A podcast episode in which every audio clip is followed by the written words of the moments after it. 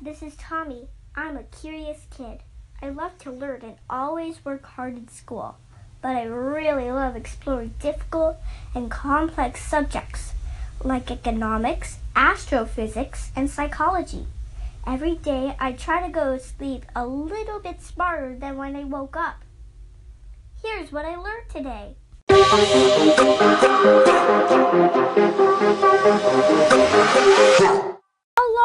Everyone, and thanks for tuning in to episode 111 of the What I Learned Today podcast.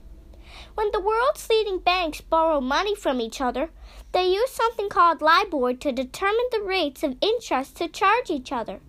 LIBOR, which stands for London Interbank Offered Rate, is typically the first step for calculating interest rates on loans around the world. LIBOR is based on five currencies the US dollar, the euro, the British pound sterling, the Japanese yen, and the Swiss franc. The most commonly quoted rate is the three month US dollar rate. But LIBOR has 35 different rates that are updated every day. The shortest term rate is the overnight rate, and the longest is the 12 month rate. LIBOR plays an important role in the global financial system.